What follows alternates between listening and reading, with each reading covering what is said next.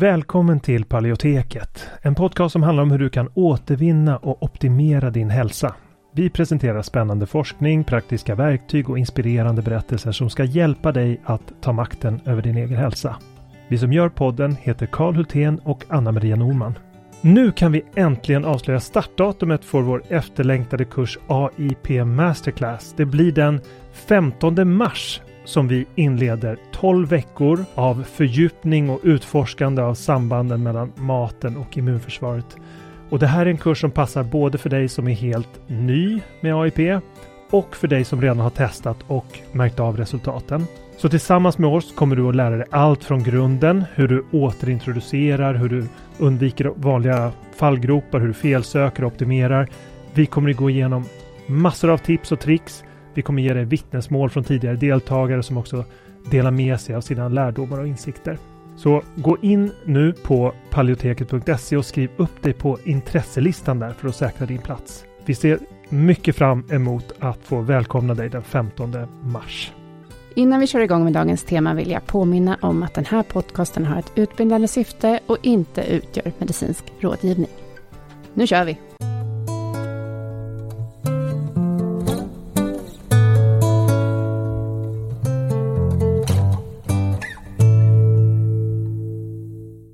Hej Kalle! Hej! Nu har du grottat ner dig i forskningen här kring kost vid autoimmun sjukdom, eller hur? Ja, nu är jag lite yr i huvudet nästan. Mm. Av alla. Vi är uppe i 40 sidor av eh, sammanfattningar och slutsatser av kliniska prövningar. Jag tror vi skriver en ny bok nu. Eh, så här Ja. blir det ibland. Eh, vi hade ju ett avsnitt 103 eh, där, som hade rubriken Saknar paleo vetenskaplig grund, där vårt svar var att det saknar inte vetenskaplig grund. Eh, Helt men, oväntat. men vi, vi eh, sa också att det finns en utmaning i att det finns lite brist på kliniska studier när det gäller då kostinterventioner och autoimmun sjukdom. Eh, men vi, På, på just AIP. på just AIP, men också generellt så är det lite svårt att göra det med dyra eh, studier och, och sådär. Mm. Så att det gäller väl kanske generellt. Eh, men du har hittat väldigt många studier. Det var väl det Ja, du ville men säga? Och det här är väl inget, vi gjorde ju mycket av den här bakgrundsforskningen när vi skrev autoimmun handbok och därför finns det många referenser i den. Så att där kan man liksom gå tillbaka till och utgå ifrån den boken eh, som beskriver metodiken. Men fram, det, det, det finns mängder av studier på sambanden mellan både kronisk sjukdom, autoimmun eh, sjukdom och kost.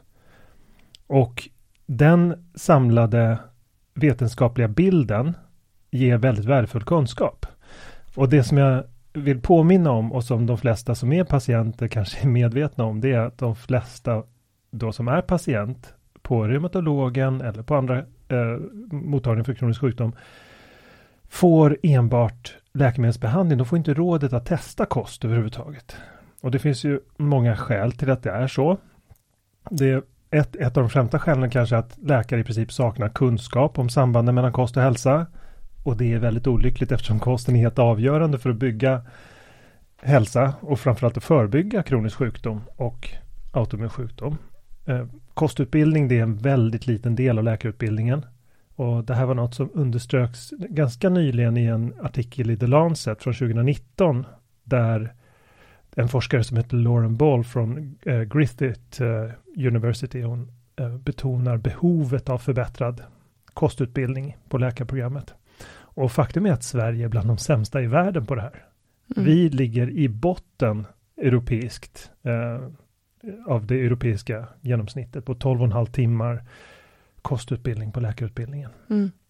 Och det betyder att läkare är inte benägna att gå in på ett område som de inte kan. Och dessutom finns det naturligtvis strukturella problem som har att göra med hur kunskap kan vinnas inom den moderna medicinska vetenskapen. Framförallt när det gäller kroniska sjukdomar så är ekonomiska incitament helt drivande för forskningen eftersom det finansierar studier och då blir det en tyngd i den vetenskapliga evidensen som alltid kommer att ligga till fördel för läkemedelsbehandling. Mm. Eh, jo, för att eh, inom sjukvården finns det ju också dietister. Ja. Men de får inte rekommendera vad som helst. Utan de, måste, de, de, får ju bara rekommendera sånt som liksom, det finns tillräckligt mycket forskning på. Ja, och eh, där måste man nog ändå säga att eh, och det kommer vi in på kanske när vi går igenom kostuppläggen här, att det, eh, vad jag tror att det är ett problem inom den utbildningen är att det finns ett mekanistiskt grundperspektiv och ett eh, mikronäringsämnesfokuserat perspektiv. Mm. Och, och, och, att det evolutionära perspektivet som växer fram om man har den grundförståelsen. När man tittar på det vetenskapliga materialet av de kostinterventioner som hjälper för olika typer av inflammatoriska autoimmuna tillstånd. Om man har en, eh, om man har en om man är grundad i ett evolutionsmedicinskt perspektiv, om man förstår evolutionens betydelse, så, så kan man också urskilja mönstren där. Men jag tror att nutritionistutbildningen har haft ett mer mekanistiskt synsätt som också delas av läkarkåren, att man, mm. man behandlar mekanismer, man behandlar symptom. Man har det grundperspektivet och för lite grundförståelse i antinutrienter, evolutionsperspektiv på hur växter kan försvara sig och, och eh, bilda antinutrienter för att eh, avskräcka olika typer av eh, djur från att äta upp växter och så mm. vidare. Det, det, är saker som faktiskt saknas. Mm. Och det gör tyvärr att man kan gå lite vilse i olika kostupplägg, även om man i vissa fall hittar rätt förstås. Mm, mm, ja, men eh, vi, vi tänkte ju, alltså du har ju gått igenom eh, som sagt väldigt många studier. Eh, vi jobbar ju inte med alla de här kostuppläggen, men det finns eh, väldigt mycket likheter mellan ja. en hel del av de här kostuppläggen som vi har gått igenom och som det finns studier på så att säga. Det är de som vi presenterar. Um, och, men det vi ville prata om först, alltså, eller för det första ska jag säga att vi kommer göra fler avsnitt på temat, för det här ja. dokumentet eh, som vi troligtvis gör till ett väldigt stort mastodontblogginlägg, som ska kunna vara liksom en referens att gå tillbaka till, eller hur? Ja, men jag tänkte att vi eh. skulle ha, samla forskningen på ett ställe mm. med kostinterventioner eh, för olika autoimmuna tillstånd. För det saknas ju. Vi har ju eh, kartlagt det för autoimmunt protokoll, men det är ju mm. bara en liten del av eh, det forskningsmaterial som finns. Jag tycker att det övriga forskningsmaterialet är eh, intressant och värdefullt för att det går att urskilja mönster där mm. som är värdefulla för auto, eh, alla autoimmuna sjukdomar. Ja, precis. Jätte, jätteviktigt. Och, ehm, eh, men vi tänkte väl göra flera avsnitt på olika diagnoser och de största, ska vi bara nämna vad de största eh, liksom diagnoserna är som har studerats? Ja, alltså. Innan vi går in jag, på dem lite mer. Jag har väl kanske inte gått igenom alla, men några av de områden där det finns en hel del forskning och är inflammatorisk tarmsjukdom som Crohns och ulcerös kolit. Vi har många studier om, eh, på Hashimotos, en hel del på reumatism. Det finns mycket på eksem, det finns studier på typ 1-diabetes, multipel skleros och så vidare. Vi, vi, kanske inte behöver gå igenom hela listan för att det finns ju 100 diagnoser på olika autoimmuna sjukdomar. Och vi menar ju att de har en gemensam grund. Mm. Och det finns också gemensamma drag i de kostupplägg som har visat sig framgångsrika. Så jag tänkte att vi kanske skulle för att ge en grundläggande bild av sambanden skulle läsa lite högt ur Autoimmun handbok. Ja, vi läser ur vår egen bok. Nya Storytel. Ja, det är som julafton där. Ja. jo, till att börja med så autoimmun sjukdom drabbar mellan 7,6 och 9,4 procent av befolkningen. Men mörkertalet är väldigt stort eftersom autoimmuna reaktioner pågår under lång tid utan att ge tydliga symptom som möjliggör diagnos. Dessutom så inkluderar de mätningar som man gjort, som inkluderar de här 7,6 till 9,4 procenten, bara ungefär en tredjedel av de autoimmuna sjukdomar som finns, alltså 29 av de omkring 100 diagnoser som finns. Vid sidan av det så vet vi att 30 procent av befolkningen har allergier och mer än 10 procent har IBS, alltså betydande magproblem. Och det är viktigt att nämna de här tillsammans eftersom det finns tydliga samband mellan dem. Ibland så debuterar ju IBS före autoimmun sjukdom. Väldigt många gånger är det så. Det vet vi eftersom vi har konsulterat med patienter under många år och vi har träffat grupper och eh, vitt, fått vittnesmål från individer. Så det här är en väldigt vanlig väg. Från magproblem till autoimmun sjukdom. Och eh, allergier är också vanliga vid autoimmun sjukdom, alltså födoämnesöverkänsligheter. Det kommer framgå när vi går igenom de kliniska studierna i avsnitten framöver. Och när man utlöser födoämnesöverkänsligheter så tenderar det att förvärra symptomen av autoimmuna sjukdomar. Och det här stämmer för väldigt många olika autoimmuna diagnoser.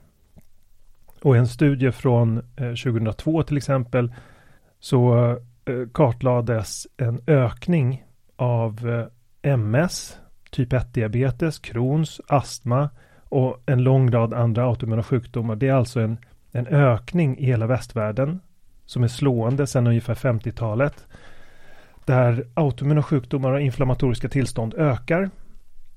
Och är det här då en eh, någonting helt orelaterat till kosten? Eller jag, tro, jag tror att det är mångfacetterat och det kan man också se i vad som hjälper människor som har de här autoimmuna tillstånden. Att det finns en grund i samverkande faktorer, alltså att fler, flera olika samverkande faktorer eh, bidrar till uppkomsten. Mm. Jag tror att en sån uppkomst har att göra med vårt mikrobiom. Vi har pratat om det i flera avsnitt som berör SIBO till exempel. Men det är någonting generellt för oss människor i västvärlden att vi har ett avsmalnande mikrobiom i tunntarmen och i tjocktarmen. Men Får jag bara säga en sak? Uh, vi är ju på sid 32-33 i Automin handbok om du har den boken. Ja, jag och behövde finns... frångå läsandet och började ja, du, berätta istället. Du pratar ju bara istället för att läsa. Okej, okay, jag ska återgå till bok, att läsa. Ljudbok. Nej, men jag vill bara säga att, att uh, det finns en bild som du visade med den här grafen på hur de här diagnoserna har ökat. Mm. Uh, som är otroligt slående på sid 32. Va? Mm. Och sen på 33 så har vi gjort en, en, en bild med tre cirklar som då är tre områden som samverkar eh, för att eh, autoimmun sjukdom ska uppstå. Mm. Så om du börjar med att kanske bara nämna de tre rubrikerna där. Ja, men det är bra. Um, de, de tre rubrikerna är gener, maghälsa och triggerfaktorer.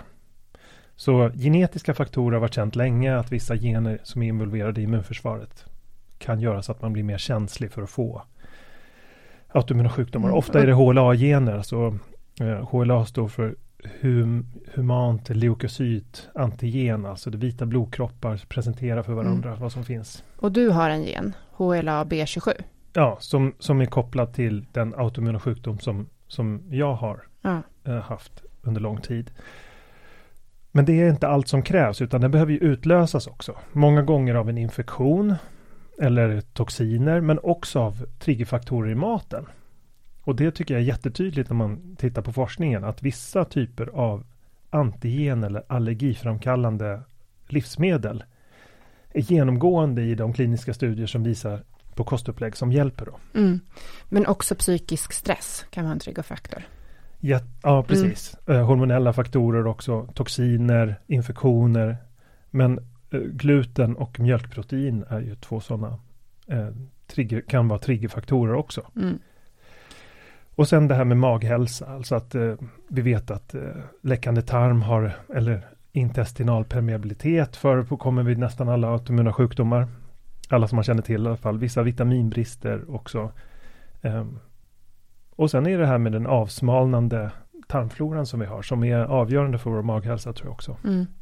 Och där en steril livsmiljö, det finns eh, eh, hypoteser kring att det är, det är också det som bidrar. Ja. Hur vi lever idag i den sterila miljön. Ja, och sen, men exakt. Det, mm, och sen ehm. är det då de här överkänslighetsreaktionerna som kan vara, eh, om man bara fortsätter äta saker man är överkänslig mot, ja. så kan det också bidra. Precis. Så det är ju på något sätt hypotesen också inom eh, AIP, som den här boken beskriver. Ja. Att vi behöver jobba med att hitta de här överkänsligheterna och, och ta bort de livsmedlen som vi är överkänsliga mot för att, slut, för att sluta upp med den onda cirkeln. Ja. Som handlar om att immunförsvaret eh, är överaktiverat och går på kroppsegen vävnad. Ja. För det är det som är det gemensamma för autoimmuna sjukdomar. Att det är då immunförsvaret som har spårat ur. Ja. Eh, och om man tittar på sambanden med allergier så är det ju också ett immunförsvar som inte riktigt fungerar som det, det ska. Ja. Och våran första del i boken heter ju immunhälsa. För det är det vi menar att vi vill försöka jobba med. Alltså maghälsa kan vara, är ju också ett område. Mm. Och en god maghälsa bidrar till en god immunhälsa. Mm. Ja, Um, nej men, uh, I boken så går vi igenom det här lite mer i detalj. Men att eh, jag tror att eh, det genetiska, alltså som många kan få intryck av när de kommer till läkarmottagningen, att det, att det, att det här handlar mycket om genetik, vilket är någonting som ofta överbetonas. Vi tror att generna, även om de är predisponerande och kan göra en känslig för autoimmun sjukdom, så är det som är verkligt avgörande är vad man utsätter sig för i miljön. Alltså vilka typer av livsmedel man får i sig och vad, eh, eh, vilka typer av infektioner man drar på sig under livet. Och det finns ju också många protein som kan utlösa autoimmun sjukdom. Och eh, där blir ju maghälsan avgörande för det. Där i maghälsan så avgörs ju interaktionen mellan protein, både som är kanske mikrobiologiska protein från eh, bakterier och virus, men också matprotein, hur de kan interagera med immunförsvaret. Och det är därför läckande tarm är så viktigt. Mm. Och vi vet att läckande tarm förekommer vid hypotyreos, eh, MS, psoriasis, Crohns, celiaki, typ 1-diabetes, hepatit, autoimmun hepatit alltså, eh, SLE, ankyloserande spondylit, Behrs syndrom och så vidare och så vidare. Mm. Och de här hypotesen då, det är att artfrämmande protein eller kanske främmande protein som liknar kroppsegna proteiner kan fungera som en triggerfaktor om de får möjlighet att interagera med immunförsvaret som är, ligger runt tarmarna mm. i magen. Och exempel på protein, alltså till exempel är gluten. Glutenproteinet. Är ju typ ett protein och även kasein. Mm eh, som finns i, i, mjölk, mjölkprotein. Ja. Så det är två. Så att när vi pratar protein, man pratar ju ofta så, ja ah, men det är bra att äta mycket protein. Eh, det är ju inte, det är ju inte protein i kött som brukar vara det som är, eh, och fisk och sådär som brukar vara det som, som Nej, det är de är evolutionärt nya, mm. evolutionärt nya proteiner som immunförsvaret inte har interagerat med under mer än bara några tusen år verkar vara eh, problematiska. Mm. Och så de neolitiska eller jordbruksproteinen om man säger, mm. här verkar vara mer pro mm. problematiska. Men eh, vi kanske ska återgå till själva den här genomgången av forskningsmaterialet. Mm. Absolut, nu en överblick då. Ja, eh, jag tänkte om vi skulle börja titta lite på en, en, överblick av de forskningsstudier som finns på inflammatorisk tarmsjukdom, till exempel Crohns och ulcerös kolit. Där har framförallt fyra olika kategorier av kostupplägg använts i flera olika kliniska studier. Det är låg FODMAP-kost, Specific Carbohydrate Diet, autoimmunprotokoll och paleokost har då använts. Framförallt så är de två förstnämnda, alltså FODMAP, låg FODMAP-kost och Specific Carbohydrate Diet. Vad är det då för någonting? Jo, den specifika kolhydratkosten då, den utvecklades av eh, Sidney, eh, Sidney Haas som var barnläkare på 20-talet. Och eh, den utvecklades för att utgöra en behandling vid celiaki från början. Men eh, den populariserades senare av eh, Elaine Gottschall som eh, skrev en bok som heter Breaking the Vicious Cycle efter att hennes dotter hade då förbättrats från inflammatorisk tarmsjukdom genom att använda Specific Carbohydrate Diet. Och den har använts i flera studier eh, svenska studier, ett par också, som vi ska gå igenom i ett annat avsnitt. Eh, låg FODMAP-kosten då, den utvecklades vid eh, Monash universitetet i Melbourne i Australien och den utvecklades då av eh, två läkare, eh, Susan Shepard och Peter Gibson och eh, introducerades i en vetenskaplig artikel 2005 så den är då ett svar på behovet av en eh, ett effektivt program för IBS och inflammatorisk tarmsjukdom. Så vad är då gemensamt för de här? Jo, låg FODMAP-kosten fokuserar på att magen har en nedsatt förmåga att hantera vissa kolhydrater. Det bedömer vi som en funktionell nedsättning som har med inflammationen som uppstår där. Så i praktiken så är ju låg FODMAP-kosten en paleoliknande kost. Man tar bort processad mat, man tar bort saker som till exempel spannmål som har mycket fruktaner. Man tar bort också vissa frukter och lök. Men i huvudsak så är det i praktiken en paleokost plus mejeriprodukter, alltså en light-variant av, av paleo. Och specific carbohydrate diet då, vad är det för någonting i praktiken? Jo, det är också en, en light-variant av paleo i praktiken. För vad tar man bort? Jo, det, det är i princip om man tar bort processad mat. Man tar bort eh, de flesta mejeriprodukter. Man försvårar eller eh, användandet av mejeriprodukter för man tillåter bara hårdost och yoghurt som var fermenterad en viss tid och så vidare. Så alla de kostupplägg som används framgångsrikt, för många av de här kostuppläggen har använts framgångsrikt i, i kliniska studier och kan då minska symptomen av inflammatorisk tarmsjukdom. Och de gemensamma dragen är ju mer, eh, mindre processad mat, mindre spannmål, mindre mejeriprodukter mm. och i kanske förklaringsmodellen skiljer sig i vad man fokuserar på. Eh, Specific Carbohydrate Diet fokuserar jättemycket på mikrobiomet som visserligen är jätteintressant. Mm. Men att jag tror att deras förklaringsmodell till varför kosten fungerar eh, behöver breddas. Mm. Och, Men det, det, de studierna du inte nämnde nu är att det finns eh, ju en, en rad studier på autoimmunprotokoll också.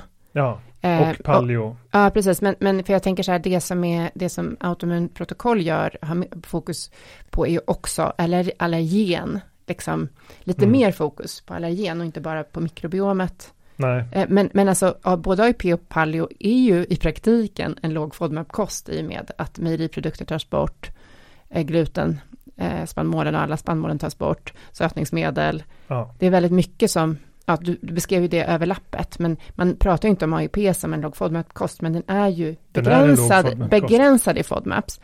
Ja, men, men om man kollar ju... på var FODMAPs kommer ifrån, så är mm. det ju spannmål och mejeriprodukter de största källorna. Mm. Det är och, inte så många och vi har ju socker. Eh, ett steg också i vår metodik, både i Automin handbok och i vår kurs, AIP Masterclass, där man jobbar med att utvärdera de första veckorna med AIP och mm. ser om man vill begränsa FODMAPs ännu mer. Så vi har ju det tänket med. Ja, den att det kan bra för vissa, ehm. för vissa vara en, en, en viktig, ett viktigt område, men inte för alla. Nej, Nej ja, precis. Vi, vi eh, tycker väl inte att FODMAP-begränsning är den bästa startpunkten, men det kan definitivt vara någonting att fortsätta med. Mm. Men, och ha något att ha ögonen på. Ja. Om man känner pro lite magproblem i början och sådär. Mm. Om man går vidare då till Hashimotos. För det, det, det finns när det gäller alla de stora autoimmuna sjukdomarna så finns det en lång rad studier. Det, det här är superspännande. Mm. Men det är som att man på något sätt betraktar alla som helt skilda tillstånd, så man har inte tagit något grundläggande grepp. Man har, man har ofta landat i liknande utmynnande, att det finns tydliga paralleller mellan de olika kostuppläggen.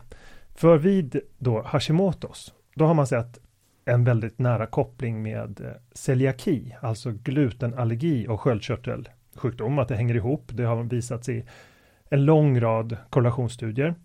Så finns det också forskning som visar att omkring 54 procent av celiakipatienter också har hypotyreos. Så det är ett jättestort överlapp där. Och det är så stort överlapp så att till och med en antikropp som heter transglutaminas antikropp eh, kan användas för att diagnostisera hypotyreos. Då. Och det är också en av de diagnostiska kriterier som ingår i flera av studierna. Man ser hur den här celiaki antikroppen, transglutaminas är ju någonting som kopplat till celiaki. Och eh, sen vet vi också att uteslutning av gluten ur kosten kan bota hypotyreos i vissa fall. Det finns till exempel en italiensk studie som visar det, som visar att, att de flesta patienter som utesluter gluten helt under ett år uppvisar en fullständig normalisering av subklinisk hypotyreos. Då. Mm. är... Men då finns det en lång rad studier på det här och det, det är väldigt mycket studier med eh, begränsning av antingen eh, gluten, alltså glutenfri kost, det finns väldigt många sådana. Och sen finns det också några studier med laktosfri kost. Och sen finns det autoimmunt protokoll. Och sen så finns det lågkolhydratkost då, som i praktiken blir en eh, ketogen variant av paleo. Fast den är rätt, väldigt lik AIP den kosten, ja, den där italienska blir, studien. Det blir ju det i praktiken eftersom de begränsade vissa makronäringsämnen som till exempel kolhydrater i den studien. Mm. Och då blir det ju att då slutar patienter äta potatis också. Mm. Så då slutar de med alla spannmålen. Ja, och, Men, och potatisväxter då menar du? Ja, för ja. att um, ja, det begränsade ju inte det rent um, formellt, Nej. men i praktiken blir det ju så. Mm. Så vad är gemensamt? Jo, att eliminering av vanliga allergen, återigen, eh, att eliminera gluten och laktos. När man försvårar användandet av mejeriprodukter genom att införa låglaktos. Alltså att du måste äta låglakto, eh, låglaktoskost. Då, då får man människor att äta betydligt mindre mejeriprodukter. Så det, det även i det här fallet så, så, så verkar det som att eliminering av vanliga allergen. Även de här, eh, även AIP då som verkar mycket för att minska inflammation, verkar, verkar ha väldigt god effekt. Eh, och att det finns en stor skillnad i hur individer reagerar. Mm. Det är väldigt tydligt här också. Mm. Att vissa reagerar starkare än andra på just de här. Och det kan jag tycka är intressant för att det är inte alla som har känslighet mot gluten eller mejeriprodukter eller båda två. I vissa fall så är överkänsligheterna kopplade till helt andra livsmedel. Mm. Och det, då ser man en otrolig framgång för just de individerna. Mm. Och det är också något som glöms bort många gånger. Att, att även om det rör sig om samma diagnos så kan individuella skillnader i överkänsligheter skilja sig så stort så att en patient får nytta av ett, av ett helt annat kostupplägg än, mm. än en annan. Det är därför vi tycker diagnos. att man ska skjuta lite bredare än att bara ta bort gluten. Så att säga. För att det finns många som inte bara blir, jätte, blir hjälpta av det. Så att, eh, ja, det är det... ett väldigt stort fokus på gluten när det mm. gäller hypotyreos för att man har sett det här sambandet. Men i och med att man saknar en grundläggande förståelse för varför gluten är problematiskt så har man inte förstått att man kan nå mycket större mycket större effekt genom att utesluta flera mm. neolitiska livsmedel som där gluten är ju bara en liten del, det är bara vetekorn och råg. Mm. Men det finns ju andra spannmål som också kan vara problematiska och det finns antigen som till exempel mjölkprotein som också kan vara. Så mm. att um, det är bättre att ta ett bredare grepp från början och sen smalna av istället för att börja dutta på det där sättet. Ska vi gå vidare till reumatism? Ja, det gör vi. Vi får vara lite snabbare här. Tror jag. Ja, det här är överblick bara. Här har det också gjorts massor med kliniska studier. Och återigen, man tar ett nytt grepp. Man tänker att nu börjar vi på ny kula. Vi ska inte titta på andra autoimmuna sjukdomar. Så man testar mycket så här, eh, fiskolja till exempel och D-vitamin och där har man sett förbättrade symptom på båda dem. Mm. Men där är inte vi jätteintresserade av att veta i detalj. Utan vi är mer inne på elimineringskostuppläggen för att eh, fiskolja och D-vitamin, ja, att det är gynnsamt för immunförsvaret. Eh, det, det finns ju studier som är bredare, inte bara på reumatism. Där. Men, Nej, men vad menar du? Det är såklart um, att ehm, vi tycker att det är en bra idé. Jo, men det, vi kommer att prata mer om de ah. studierna ah. också. Men det är framförallt, tycker jag, elimineringskostuppläggen. Mm. För att fiskolja, även om det, det, det är mera eh, symptomlindring. Eh, D-vitamin är jätteviktigt, men, men vi har inte fokuserat på det i den här genomgången. Nej, nej. Um, men det finns tydliga mönster när det gäller forskningen på reumatism och kostupplägg till exempel att fasta fungerar effektivt för att eliminera symptom. Då. Och återigen, borttagande av vissa typer av livsmedel. Lågallergen kost har testats framgångsrikt i många kliniska studier. Och där utesluts ju också, vad utesluts vid lågallergen kost? Vad kan det vara för eh, livsmedel som ingår ja, i en högallergen kost? Kanske eh, gluten, mejeri, soja, eh, ägg, soja, jordnötter. Ja, jordnötter. Ja, ägg ja det är ju de i huvudsak jordbruksprodukter mm. eh, som, som är högallergena. Dessutom, eh, uteslutande mejeriprodukter har visat sig framgångsrikt i någon och att man har använt de här elimineringskostuppläggen som eliminerar spannmål och mejeriprodukter. Sen har man också en studie på, eh, på barn med specific eh, carbohydrate diet som vi ska gå igenom i ett annat avsnitt. Men det gemensamma är, är precis som vid de övriga autoimmuna sjukdomarna. Alltså att utesluta vissa typer av problematiska protein och utesluta neolitiska livsmedel. Mm. Och eh, även här, här har man sett väldigt stor skillnad i hur individer reagerar. Och att eh, ja, vi ska gå igenom det mer i detalj, men det finns en lång rad kliniska studier. Men det är kanske ändå lite roligt att säga att det har gjorts eh, eh, en pilotstudie i alla fall i Uppsala kring barn och reumatism. Ja, men precis. Där de använder den där uh, specific, specific carbohydrate ja. diet. Uh, och uh, de har väl kommit med någon typ av första rapport kring vissa mi minskad morgonstillhet typ. Ja, minskad smärta, förbättrad ja. fysisk funktion, mm. minskade inflammatoriska äh, markörer och så vidare. Mm. Äh, jätte, jättefin. Men det är en pilotstudie. Vi ska gå igenom den i det mm. avsnittet. Men sammanfattningsvis så, så understryker väl dels det här med individanpassning av de här kostinterventionerna. Mm. Och att kost är effektivt för att minska symptomen helt mm. enkelt. Så med det så går vi vidare då till eh, MS, kan vi prata lite kort om. Mm. Där finns det också AIP-liknande kostupplägg som eh, tillämpats. Och där är det åter som man börjar på ny kula. En eh, läkare som heter Terry Walls som har då tagit AIP-kostupplägget och kallat det för Walls-protokollet.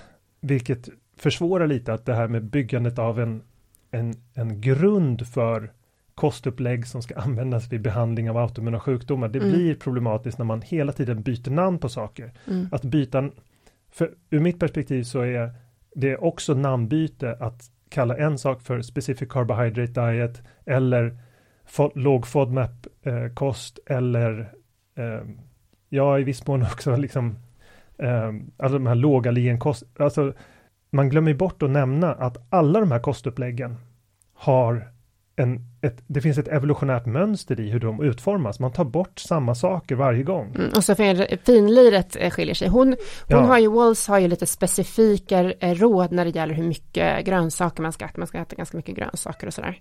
Ja. Specifika grupper av grönsaker och hon har sådana tydliga riktlinjer i protokollet. Ja, precis. Mm. Uh, vi ska inte ta upp det nu. Nej. Men uh, det finns också studier på typ 1-diabetes och det finns en lång rad studier på eksem och psoriasis. Mm.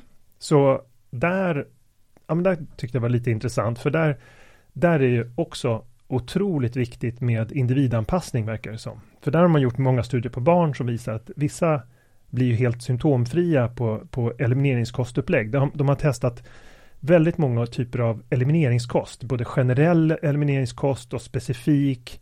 Det finns här eh, fem livsmedels elimineringskost. Det finns eh, ja, karnivorkostupplägg till och med.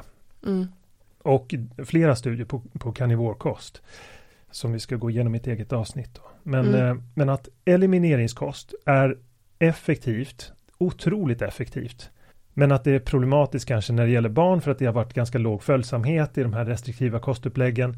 Det har också funnits problem framförallt när barnen blir äldre, när de ska gå i skolan och så vidare. Det är praktiskt eh, problematiskt. Men det råder ingen tvekan om att de här elimineringskostuppläggen, där man tar bort samma sak som vi har pratat om, mm. tas bort.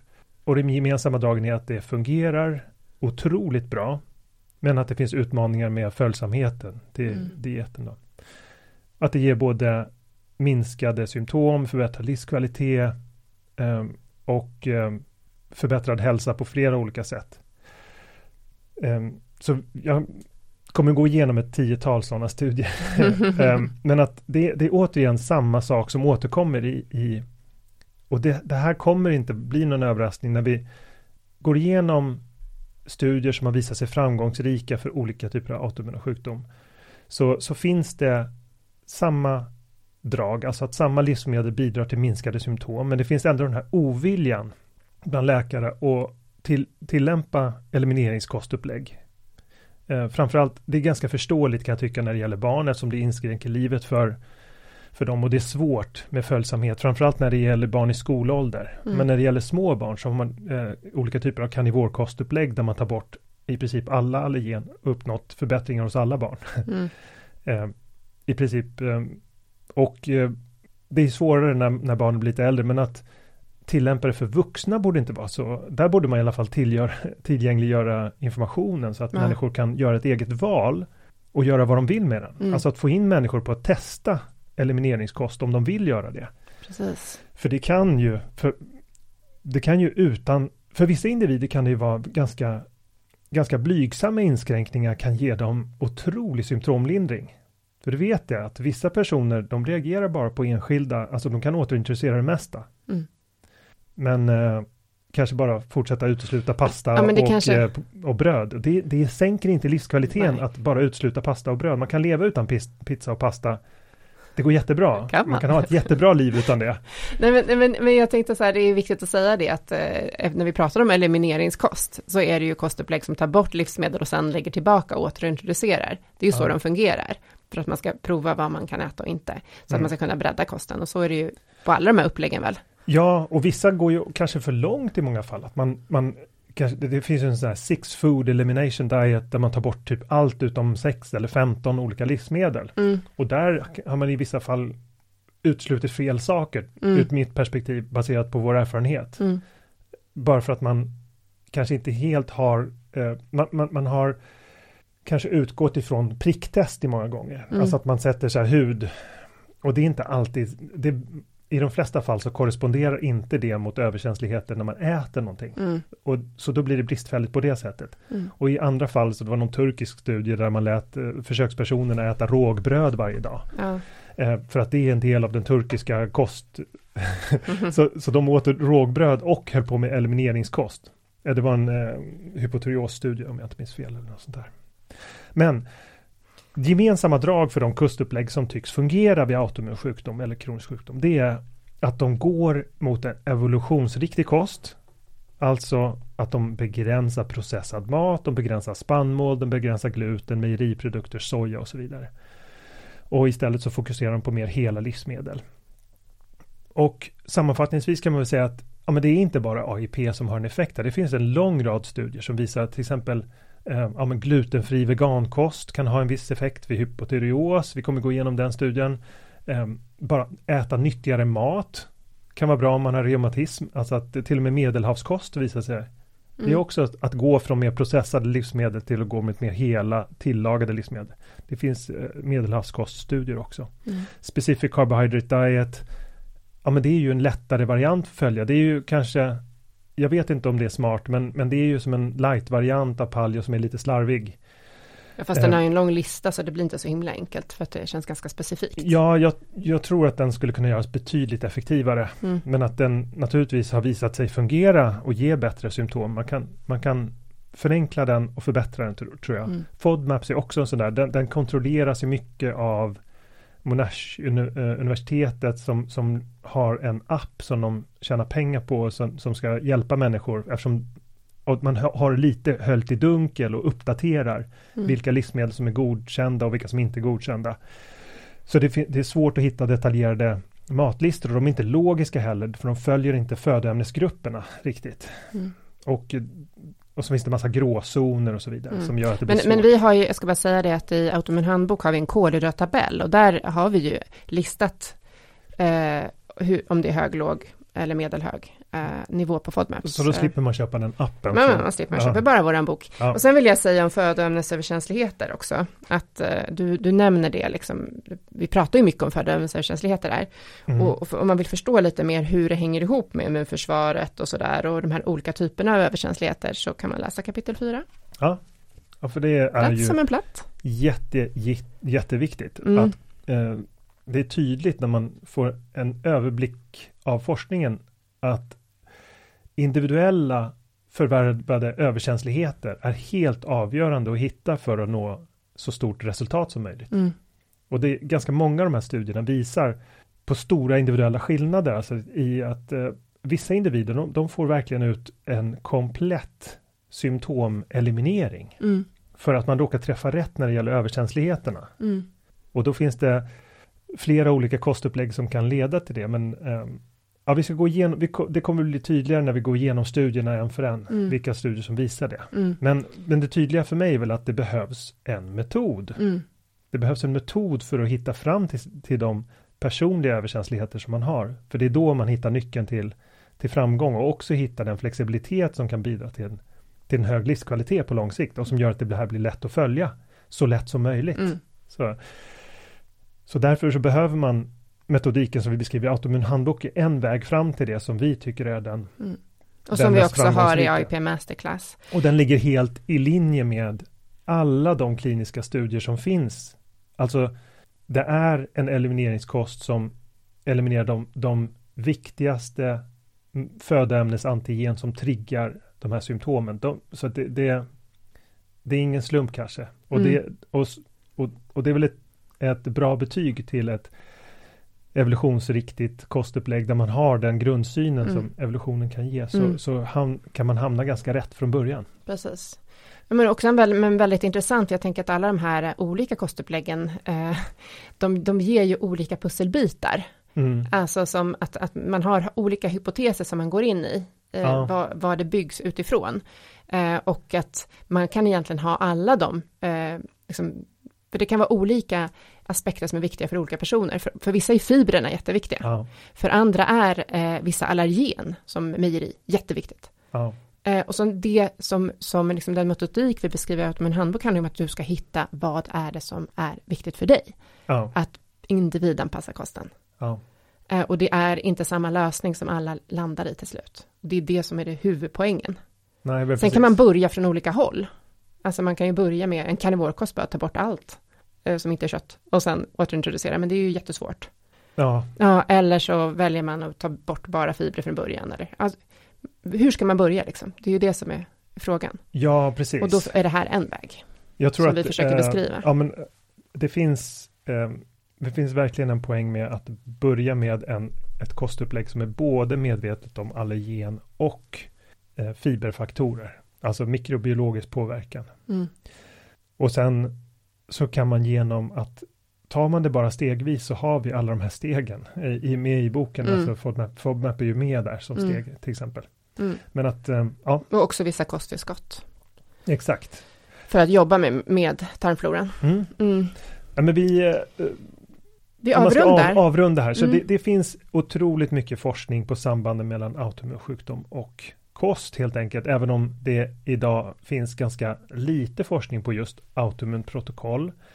Men det är, det är ju lätt att kritisera de studierna, men om man, när man väver in hela det vetenskapliga materialet så blir det tydligt att AIP tar in de gemensamma faktorerna, en otroligt bra utgångspunkt oavsett vilken autoimmun sjukdom man har.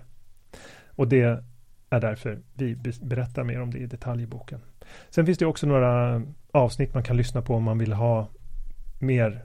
Ja, vi, vi kommer väl referera till dem längre fram, men också vi, vi har ju gjort lite om AIP på sköldkörtelsjukdom i avsnitt 42 och ulcerös kolit, en klinisk studie i avsnitt 59.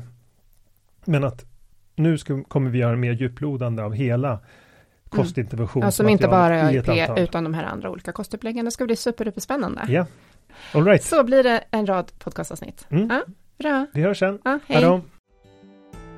Tack så mycket för att du har lyssnat på det här avsnittet av Paleoteket. Vi hoppas att det har varit till nytta för dig. Om du vill få hjälp att uppnå dina hälsomål står vi redo att hjälpa dig. Vårt medlemskap Hälsodetektiverna är en gemenskap online där du träffar likasinnade, får hälsoinspiration hela året och kan ställa frågor direkt till oss på våra medlemsseminarier. Nu under våren startar också två onlinekurser. AIP Masterclass är kursen för dig som vill lära dig allt du behöver veta om kostupplägget AIP, autoimmunprotokoll, samtidigt som du blir guidad genom en stegvis process med både läkningsfas, utvärdering och återintroduktioner. Sen har vi kursen Maghälsa på djupet som riktar sig till dig med IBS och misstänkt eller konstaterad SIBO. Vi fokuserar helt på vad du kan göra med kost, livsstil och strategiskt utvalda kosttillskott. För dig som föredrar att läsa finns också våra fyra böcker. Besök paleoteket.se för att veta mer och glöm inte att prenumerera på vårt nyhetsbrev. Du hittar länkar i beskrivningen till podcastavsnittet.